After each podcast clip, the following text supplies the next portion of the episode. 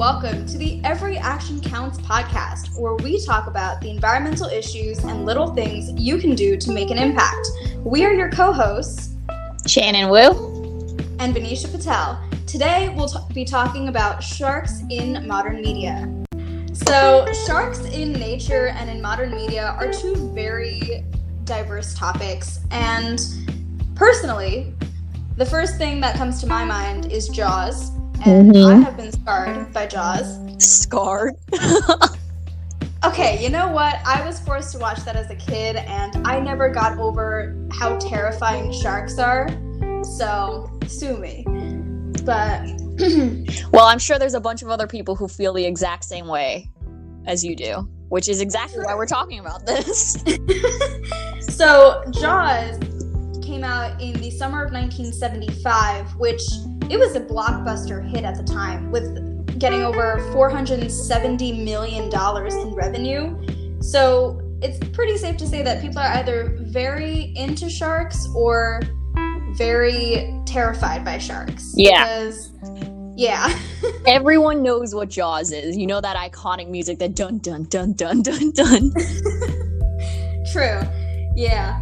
Uh, I think that's used in every horror movie ever. Definitely.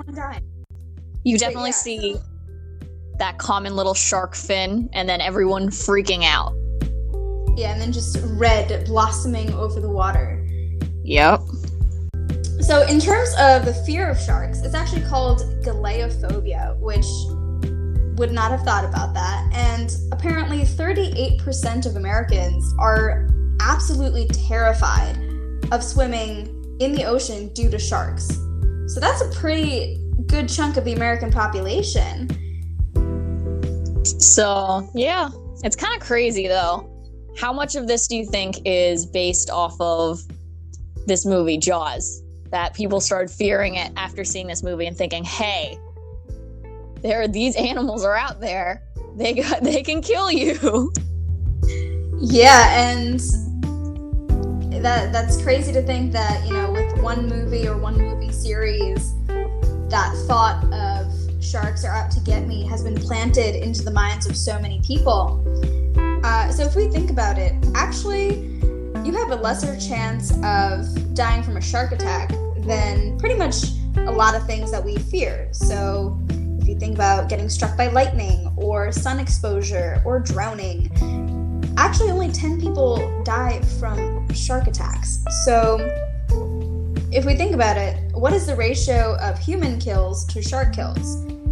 Out of the 10 humans that are killed on average by sharks, there are over 100 million sharks that are killed by humans in that same period of time.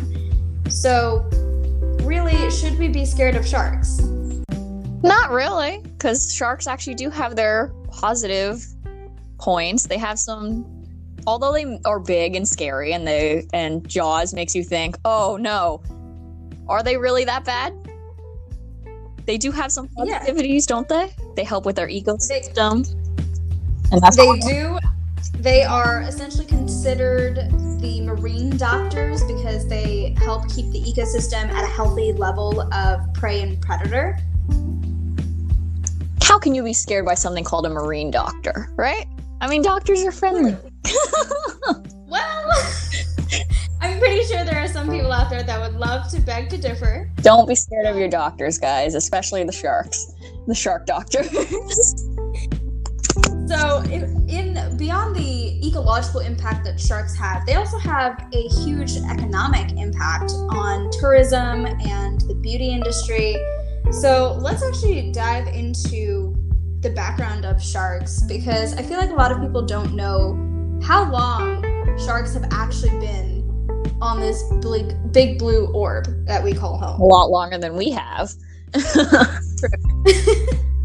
They've actually, you know, they're troopers. They've survived four out of five mass extinctions. So, you know, they're here to stay. They're not going anywhere. Doesn't that kind of make them a bit more scary, though? True, but they are also resourceful. So maybe we could learn a few things.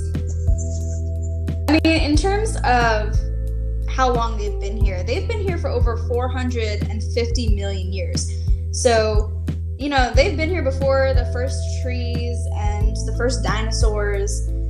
So, you know, they've learned to adapt to different environmental issues, the ice age and the global warming part one, and now global warming part two. Gotta give your hand up for sharks, man.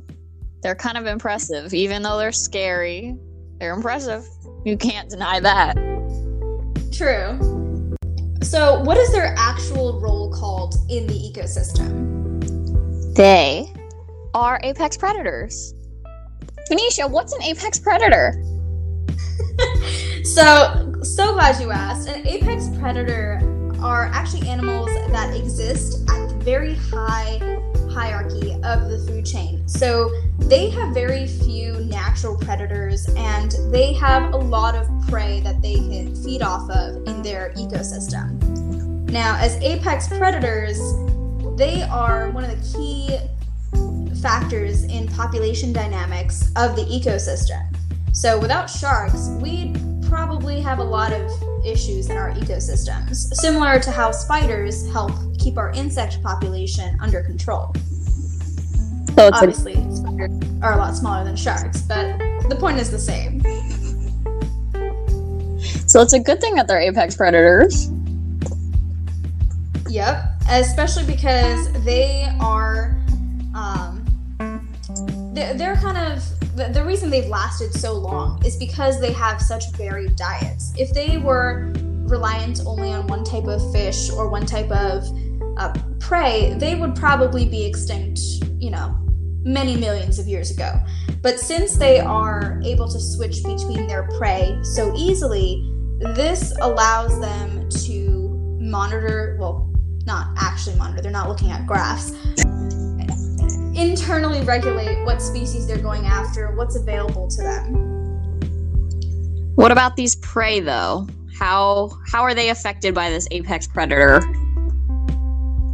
So in terms of the prey, they are actually intimidated or scared by these shark predators, which causes them to actually alter their activity in their ecosystem. So this is also called the the, so sharks essentially affect the spatial distribution of potential prey, and that's just a fancy way for saying that the prey alter their activity and their habitat use and where they swim around to make sure that they actually survive. And this will help regulate other lower trophic levels. So, for example, smaller fish that feed on phytoplankton and smaller organisms will make sure to stay in a variety of areas so that way they survive and the sharks don't get them.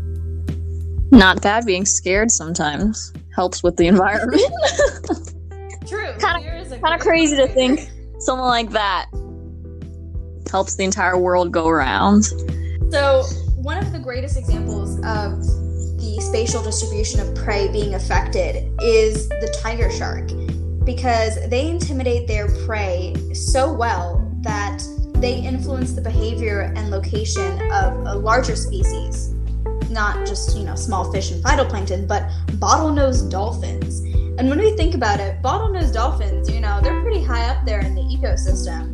So when sharks are around them and they sense, you know, impending doom, the bottlenose dolphins will actually avoid that entire area until they sense that, hey, the coast is clear, I can swim freely now. So even though the sharks are not one of the main predators of bottlenose dolphins, they indirectly also affect their population and their patterns. It's kind of interesting to think like uh, something that even though even though sharks don't target the bottlenose dolphin specifically, they still have an impact on their lives. It's kind of intriguing. Yeah, and it, go- it just goes to show how we may think, oh, sharks are going to regulate, you know, this tiny population, but they have a lot more to do with every single part of the ecosystem and the food chain than we actually know. Because in turn, whatever the bottlenose dolphin does affect something else, and so forth, so forth. The wonderful cycle of life. Beautiful. I see something here about shark poop. Ah, yes. Can we talk about so, shark poop. I feel like everyone will be interested in shark uh poop. to put it plainly and simply. Like we could use the scientific term for poop, but shark poop is shark poop. nutrient excretion. Shark poop. So, well, yeah, but It's shark poop, guys. think about uh, so if we think about shark migration and actually nutrient cycling which basically big ways of saying how do they spread around shark poop and we think about the migration patterns of major marine species and sharks do not actually live in a certain relative location for a long period of time they go in and out of different areas and they roam the earth. So when they migrate, they drop their excretions in Shark. various parts of the ocean and they actually this is one of the main ways that respective habitats can be fertilized and organic matter is so important to healthy ecosystems. So when they travel long haul distances, so say they're on, you know, some marathon swimmings uh, expeditions, they actually cons- consume a certain species or certain nutrients in one location, say off the Jersey coastline, since we're here, and they can make the big trek to a different location and actually release that nutrient uh, bundle in that area and help the fauna and flora of that location also flourish. Hmm. Who knows so much? Poop can be so useful, especially shark poop. Well, yeah, I mean, over the over the decades and centuries, we've seen many environmental benefits from organic matter, whether it's horse manure, cow manure, shark manure. In this sense, Makes sense though. If poop's so helpful, why not shark poop? True. So, if we think about, we've been talking about ecosystems and how sharks, you know, balance out everything. And when we think about sharks, when we think about bottlenose dolphins, know about you, but I think of Hawaii. Yes, definitely. So, in terms of Hawaii and a lot of the ecosystems, uh, you know, one of the big tourist things is, oh, let's go snorkeling, let's go diving and see all of the beautiful fish species that are there and the coral and the natural habitat that we all, you know, love to look at, but don't actually realize what goes into having such a healthy ecosystem that provides a flourishing space for all of these vibrant species.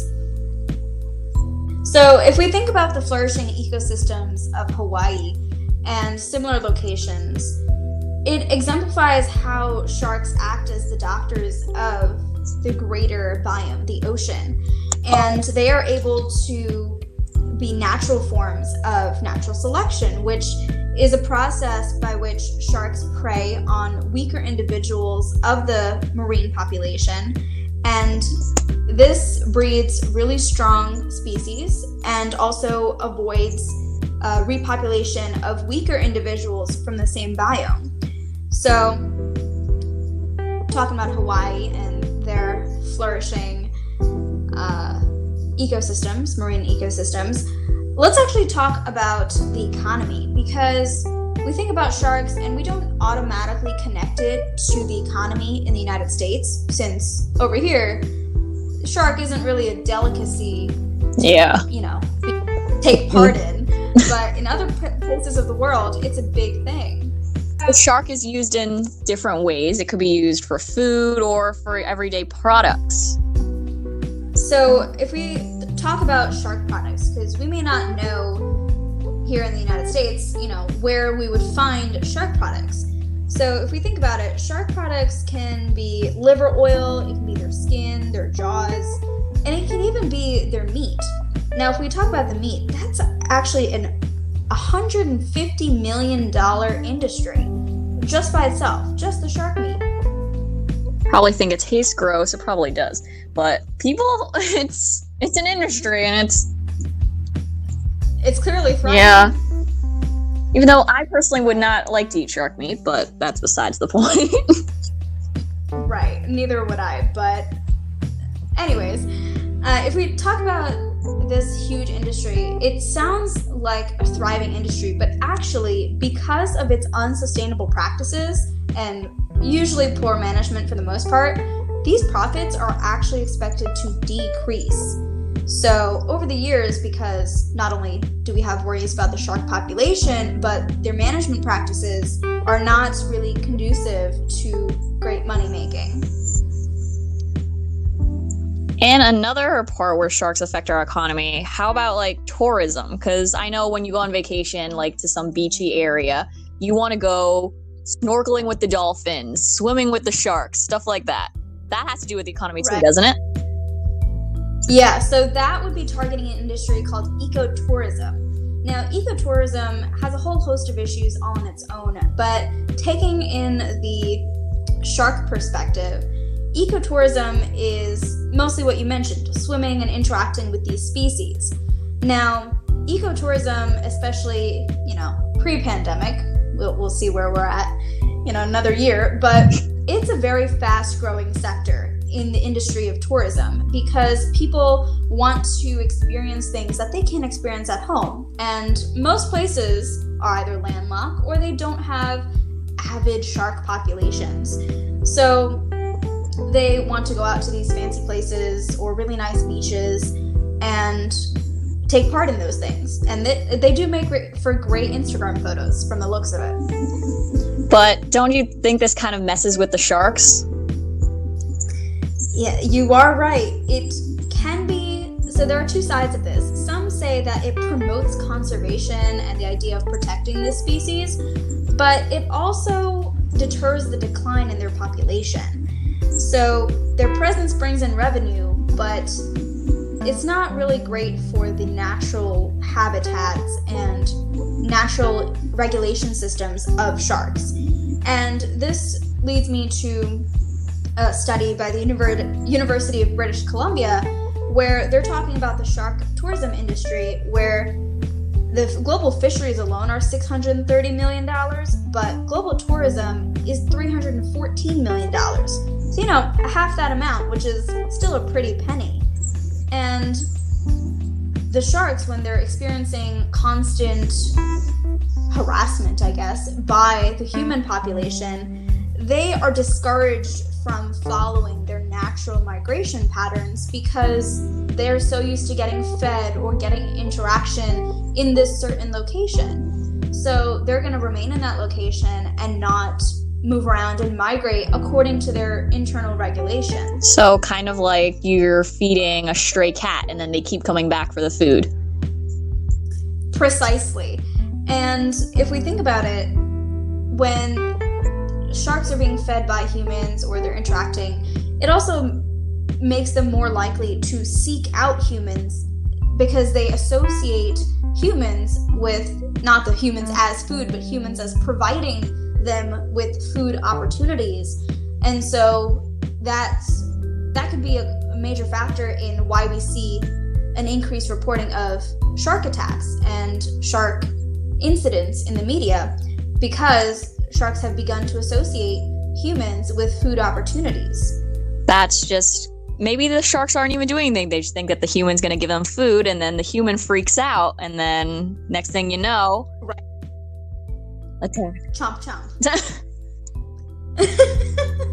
okay. So if we think about sharks and humans as food opportunities, we also have to realize that in the ecological perspective, there's also an economic backlash to this. If ecotourism were to decrease its revenues, what type of towns and cities and the people would it be hurting? Now, the head of the World Wildlife uh, Fund's Philippines Communications actually explains that after a decade, revenues from ecotourism transformed sleepy villages and are now one of the region's top tourist draws. So the local people are helped by shark and you know ecotourism, but is it good for the long term? And that's what we really have to think about as we maybe plan vacations post pandemic and think about these different opportunities and why things keep happening and why there's a prevalence of shark attacks. Okay, so we were talking about how humans have benefited from all of this, but of course, this is a two way road. If we're going to be affected by the sharks, the sharks are going to be affected by us. Right.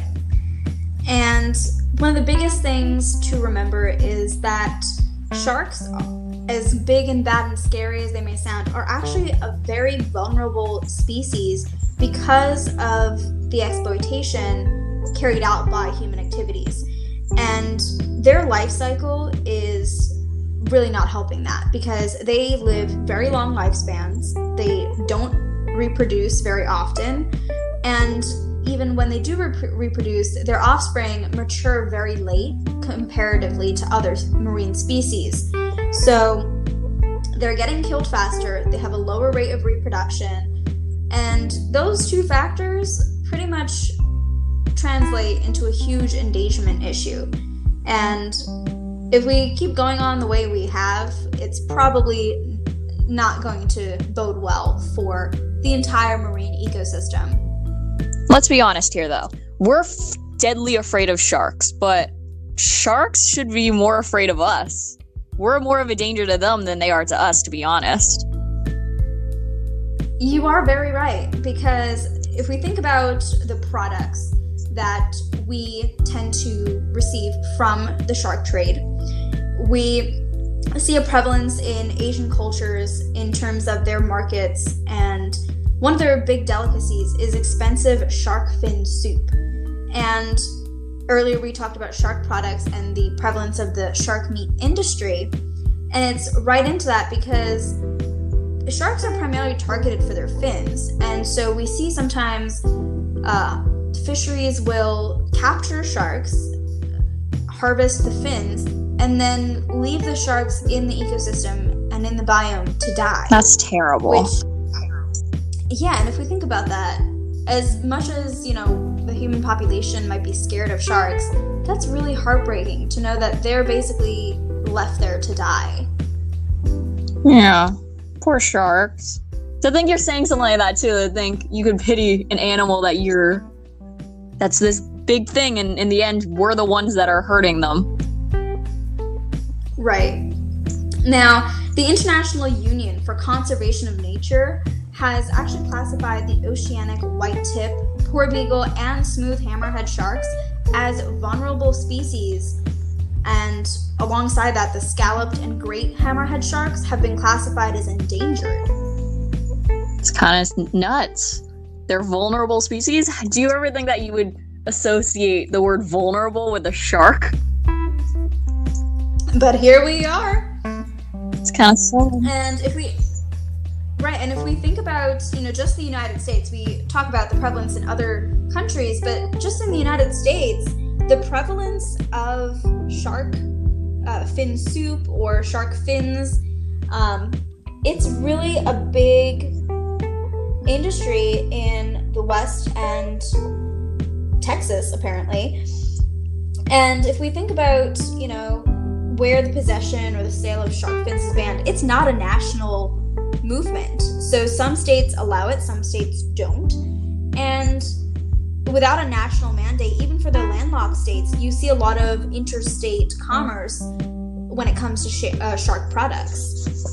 Can we talk more about um, fishing and how that may affect sharks too? Because I think that has something to do with it too, doesn't it? Right. So when when we talk about sharks and we talked about how they affect other species in their biome, also when they're being harvested and fished for, they can also incidentally harm other species through a process called bycatch. And bycatch is when non targeted species are actually captured by humans during the fishing process. So the fisheries might be targeting sharks or similar species, but they may end up getting seabirds, dolphins, marine turtles, which in their own right are endangered species for some part. Hmm, catchy thing, because you always hear about um when fishermen they accidentally catch a dolphin or a turtle or stuff like that, but you don't often hear about oh they caught a shark. Right. or when when you do see the result of fishery practices, it's usually when they're already dead and washed up on a shore or something along that. You never hear about an active situation. Uh, so if we talk about not only the practice but the gear. So modern fishing gear is very successful and has been engineered to catch the desired species, but sometimes it's a all or nothing approach in that it captures anything that is in the path of the gear and it doesn't really discern what are we actually out here for. And by the time fishermen actually, you know, unload the haul from that catching expedition, they might have already died, have been injured, stressed, and just like humans, animals in distress are not great decision makers and usually end up dead from that release because they've not been properly treated. They might have lost air, airway support, anything like that. And bycatch as a whole is a major problem in the industry because it leads to deaths and injuries that are avoidable. It's not something that is accidental and nothing can be done about it. They are completely avoidable with proper methods and proper association of what gear is used for what environment. Kind of stinks though, because are you going to be able to change a bunch of people's ways of doing things? Hey, well, we got to start small, right? And we are a shoreline state, so the hope is hopefully yes. Well, just learning about it is just one step, isn't it? It is, because if you're aware of it and you end up doing more research based on this, hey, you could be one of the lobbyists for the rights of these animals and ecosystem protection. So everyone has to start somewhere, and this could be your somewhere. Well, since we're talking about all about learning more about sharks and stuff like that and things that we could do, what are some other stuff that we could do to sort of promote shark protection and conservation even though it may not seem like a lot it's these little things that could help these animals that we may be afraid of, but are really just here.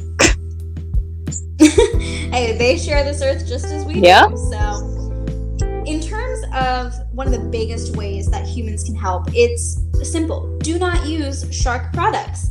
So, it might be, you know, fair and simple. Hey, I don't eat shark meat. What do I have to do with it? But shark products are in a lot more than just food we talked about we talked about you know the prevalence of shark fin soup and shark meat, but you could also be using accidentally beauty and health products that use shark cartilage, oils, or other parts of the shark.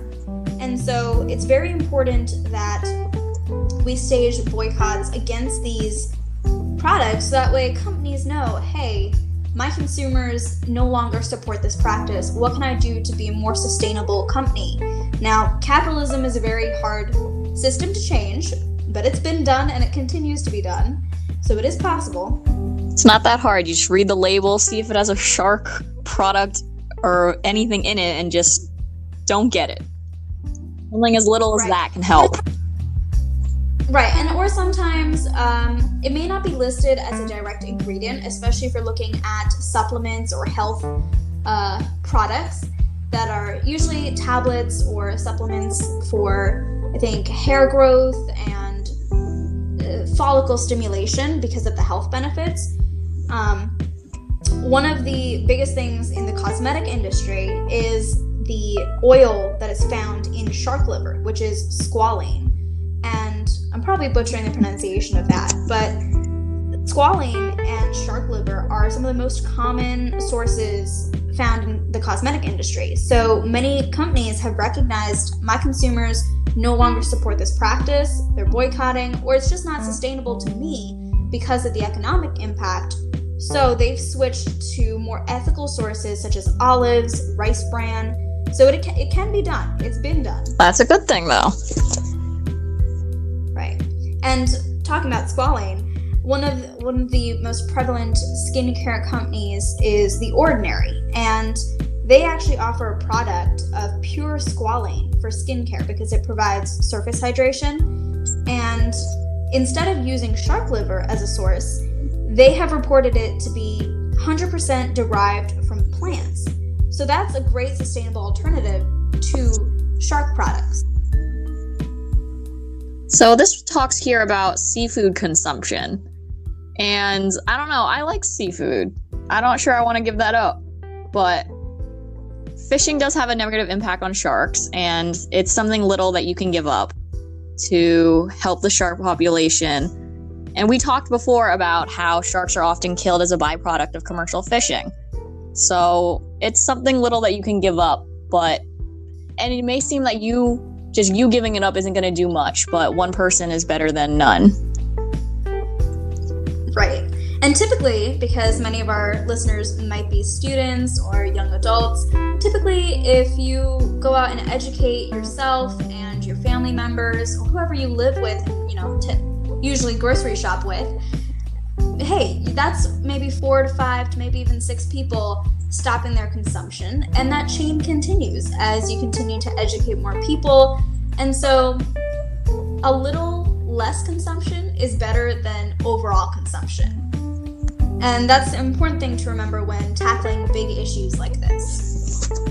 So, we were talking this entire time about sharks and how they've been giving a lot of bad light, and people are often scared of them, and that's due to media portrayal and stuff like that.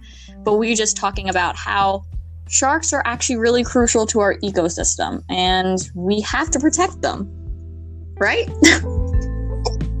right, because without them, we affect the distribution of potential prey, we affect the migration patterns of other animals and sharks themselves and in the end, sharks are more affected by us than they than we are by them. So we shouldn't be that scared of these creatures, now should we? No, we shouldn't. And even though Jaws and Shark Week may tell us, hey, be terrified of these uh, apex predators of the marine biome, just remember that humans are usually the ones that most animals are scared of and we can make a significant impact by reducing our use of products that rely on sharks and spreading awareness and educating ourselves, as well as reducing our consumption of seafood and shark products. And that's all we have for you today. Thanks for joining us on this first episode of the Every Action Counts podcast. If you enjoyed our show, we'd love for you to leave a rating on Apple Podcast or tell a friend about us. Be sure to visit our website at tinyurl.com slash mthsnjeac for today's show notes and links to the studies we talked about in this episode. For updates on what our club is up to, follow us on Instagram at mthsnjeac. Remember, every action counts.